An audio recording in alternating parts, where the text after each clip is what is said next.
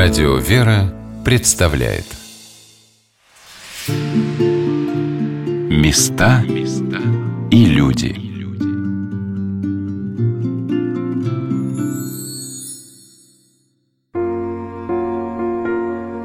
Сегодня на «Волнах Радио «Вера» мы рассказываем об Алексеевском Ставропагиальном женском монастыре города Москвы.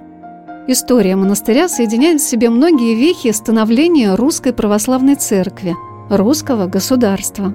Это и создание монастыря святителем Алексеем, митрополитом московским, чудотворцем, где подвязались его родные сестры, ставшие молитвенницами и хранительницами женского монашества на Руси.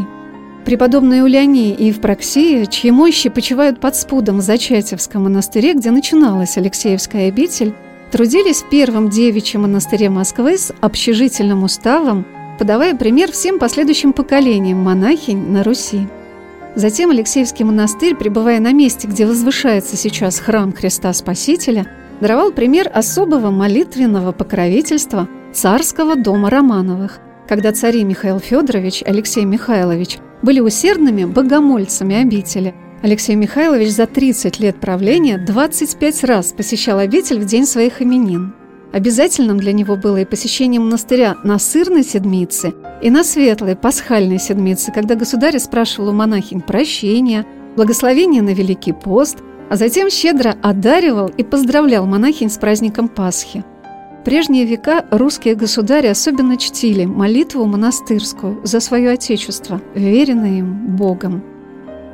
Особой трагической вехой, периодом давшим Алексеевскому монастырю заступниц в лике новомучеников и исповедников российских, были годы гонений. Об этом рассказала настоятельница обители игуменя Ксения. После революции Сестры до последнего проживали в родном монастыре. Они не имели сил расстаться с обителью. В то же время келейные корпуса постепенно занял пролетариат и сохранились описания о том, как рабочие комсомолы, как их называет нумизмат Орешкин, оставивший удивительно глубокие воспоминания об Алексеевском кладбище, где были погребены его родители. Вот он пишет, что комсомолы курили, ругались, играли на гармошке, выглядывали разглядывая закон келий и глумясь над старенькими сестрами обители, которые были вынуждены ютиться вместе с ними в келейных корпусах. В конце концов, эти рабочие написали обращение к местным властям с требованием выселить монашенок из монастыря, обращая внимание на то, что среди них много престарелых и больных, которым даже трудно передвигаться. Пусть государство о них позаботится, писали рабочие. Интересно, что недавно я получила аналогичное по содержанию смс-сообщение сообщение от одной из наших прихожанок, где она пишет, что горстка престарелых сестер оккупировала храм всех святых, не пускает в храм прихожан, закрывшись на период пандемии. Не лучше ли ликвидировать монастырь, пишет она. Так что, как видим, и в наше время живы люди с умонастроением большевиков.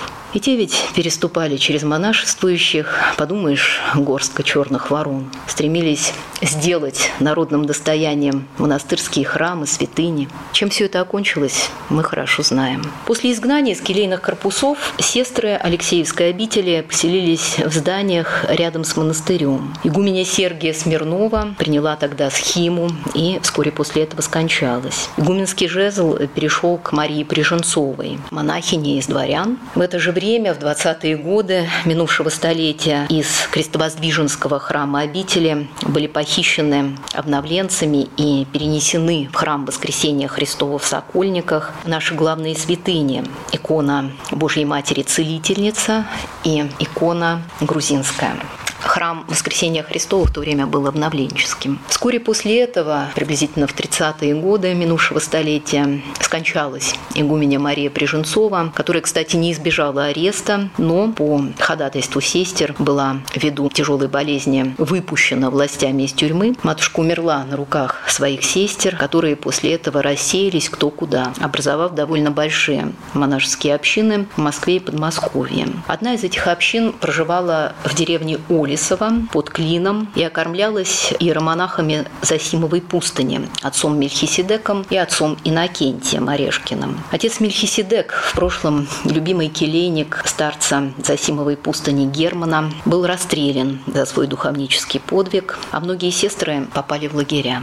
В нашем музее хранятся принесенные родственниками насельниц обители фотографии насельниц. Их личные вещи, чайные чашечки с изображением родной обители, молитва словы, переписка с родными. Мы все это бережно храним. До революции в храмах-монастырях хранились богослужебные Евангелия, служебные сосуды, вклады государя Михаила Федоровича Алексея Михайловича. Именно в иконописную мастерскую Алексеевской обители была отправлена державная икона Божьей Матери, явившаяся в храме Вознесения Господня в селе Коломенское. А сейчас на центральном месте перед алтарем мы увидим икону покровительницы обители преподобно-мучениц Анны, Матроны и Ефросинии. У нас есть три небесных покровительницы, новомученицы, насельницы Алексеевской обители Анна и Матрона Макандины и Ефросиния Тимофеева. Анна и Матрона были расстреляны 14 марта 1938 года на Бутовском полигоне и вошли в сон радонежских новомучеников, поскольку они были арестованы в своем родном селе, где проживали после разгона обители, село Константиново под Сергиевым посадом. Кстати, сестры родные родные сестры, они были расстреляны на полигоне в один день с хранителем главы преподобного Сергия, основателем музея Троицы Сергиевой Лавры, графа Малсуфьева. Мы в прошлом году поселили Константиново, родное село Макандиных, где проживали Анна и Матрона после возвращения из ссылки. С сестрами мы молились в Сретенском храме, который в тот период был закрыт властями. Собственно, сестры были арестованы только за то, что, проходя мимо этого храма, своего родного села, одна из них сказала вслух «Все храмы закрыли, даже детей негде крестить». Рядом с храмом стояла группа колхозников, которые и сделали соответствующий донос. Ну а далее Сергиево-Посадская тюрьма, здание которой, кстати, сохранилось до наших дней, потом Бутырки и Бутовский полигон. К нам в храм приходит потомок Макандиных, раба Божия Татьяна. В семейном предании этой семьи сохранились слова пожилой родственницы. Она говорила, говорила, да, были у нас в роду две святоши. Из-за них власти сильно притесняли нашу семью. Нужно сказать, что эти святоши проявили удивительное мужество на допросах. Протоколы допросов сохранились. Я думаю, за это мужество сестры и были канонизированы. Причем преподобная мученица Анна Макандина, первая московская монахиня, новомученица, канонизированная архиерейским собором в 2000 году. Ее сестра Матрона была канонизирована позже. Анна Макандина изображена на иконе бутовских новомучеников. Надо сказать, что в день расстрела сестер 14 марта, а также в день памяти радонежских новомучеников 10 декабря мы с сестрами традиционно молимся на Бутовском полигоне. И первые постриги в нашей обители в 2013 году были совершены 10 декабря. Такое совпадение. Я думаю, что наши новомученицы вымолили воссоздание Алексеевского монастыря. Матушка Игуменя, рассказывая о подвиге Алексеевских мучениц, коснулась некоторых страниц истории Русской Православной Церкви в советские годы. Интересная судьба преподобной мученицы Ефросинии Тимофеевой. Вместе с другими сестрами нашей обители она проживала в селе Суково под Каширой. Эту монашескую общину окормлял иеромонах Покровского монастыря города Москвы, отец Мефодий Иванов, расстрелянный впоследствии в Бутово и канонизированный в сонме новомучеников. Отец Мефодий постриг Ефросинию с именем Антония, о чем есть запись в следственном деле, и мы узнали об этом недавно. Духовник Алексеевского монастыря протерей Артемий Владимиров вспоминал о том времени, когда монастырь был осквернен и разграблен. Обитель практически была сровнена землей, рассечена надвое эстакадой, шум который сейчас слышится, когда я произношу эти слова. Кладбище полностью уничтожено, склепы опустошены разграблены, хотя здесь почивал цвет русского народа, московской знати, губернаторы, художники, архитекторы, поэты пушкинской поры, купечество, крестьянство и два сиротливых надгробия, извлеченных из недр земли, сегодня украшают подступы к храму всех святых, напоминая нам о святой земле, Алексеевского некрополя. Интересно, что воспитанники школы Алексеевского монастыря очень увлечены историей монастырского некрополя. Учащиеся встречаются с потомками тех, кто упокоился на монастырском кладбище, память о котором будет увековечена памятником всем почившим здесь людям, останки которых большевики даже не разрешали переносить в другое место.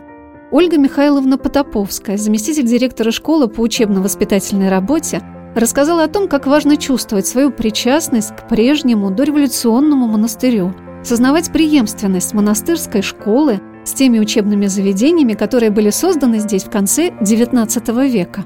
Здесь вот очень такая вот трепетная существует ткань преемственности с исторической Алексеевской обителью. В прошедшем 2019 году было 130 лет с момента открытия здесь, вот в этом же здании, которое специально для этих целей было построено, школы, ее создавала игуменя, тогдашняя игуменя, матушка Антония Троилина, школы для девочек-сирот и дочерей беднейшего духовенства Московской епархии. Вот эта школа создавалась в память о чудесном событии, событий избавления от опасности семьи государя-императора Александра III. И вот такая вот трепетность вот этой связи с исторической школой, она тоже, ну вот как будто бы витает в воздухе. Вот мы себя осознаем наследниками той вот школы монастырской. Это было не единственное училище при Алексеевском монастыре, которое вот матушка Антония создавала, но мы вот себя осознаем преемниками той школы.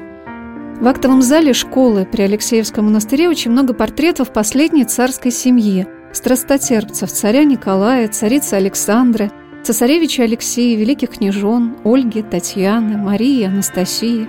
Их образ, их молитвенный покров особенно чувствуется в этом месте, где с такой заботой и любовью относятся к детям, их становлению и их воспитанию.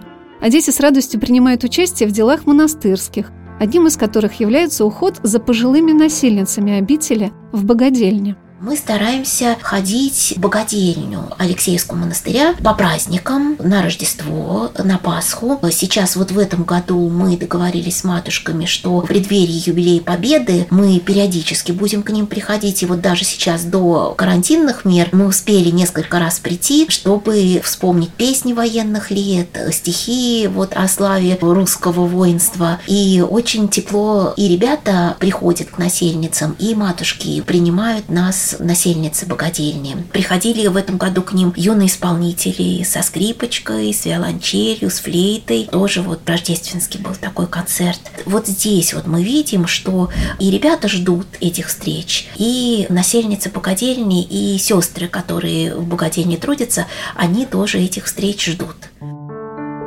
Каждое место славно своими традициями. Но замечательно, когда хорошая традиция одного места восстанавливается в другом.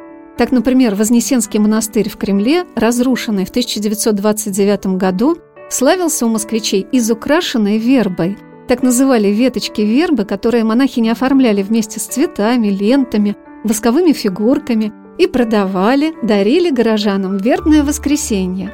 В Алексеевской обители эта традиция восстанавливается – в преддверии праздника Вербного воскресенья на протяжении четырех лет тоже наши школьники трудятся, начинаются эти труды, наверное, недели за две до Вербного воскресенья. Наши школьники помогают украсить вербные веточки. И вербные веточки, которые на всеночной под праздник входа Господня в Иерусалим раздаются прихожанам, и это веточки, которые украшены ленточками, самодельными цветочками, бусинками, маленькими фрагментами декоративными. Над этим трудятся вот все наши ученики ученики от мала до велика, и даже родители тоже приходят помогать. Особенными монастырскими праздниками для учащихся школы являются дни рождения настоятельницы матушки игумени Ксении и духовника обители, который, не сомневаюсь, является любимым учителем воспитанников школы при Алексеевском монастыре. Батюшка протерей Артемий Владимиров – педагог высшей категории. Делаем мы газеты, оформляем мы информационный стенд вот в этом школьном корпусе ко всем праздникам и двунадесятым церковным праздникам, и монастырским памятным датам, и именинам духовника школы, матушки игумени. И это тоже мы считаем вот неким образом выражение нашей причастности к жизни обители и участие в божественных литургиях на праздники и вот в школьных службах. Конечно, наш рассказ об Алексеевском монастыре в Москве остается неполным, потому что он совпал с периодом пандемии. И в нашей программе не получилось услышать голоса детей, воспитанников школы, прихожан и насельниц обители. Но это прекрасное место столицы, которое, по словам Ольги Михайловны, украсило жемчужное ожерелье московских монастырей, для многих, несмотря на временные ограничения, является родным и очень дорогим. Через несколько минут мы продолжим наш рассказ, а сейчас, чтобы немного окунуться в атмосферу Алексеевского Ставропегиального женского монастыря, послушаем песнопение Великого Поста в исполнении замечательного хора обители.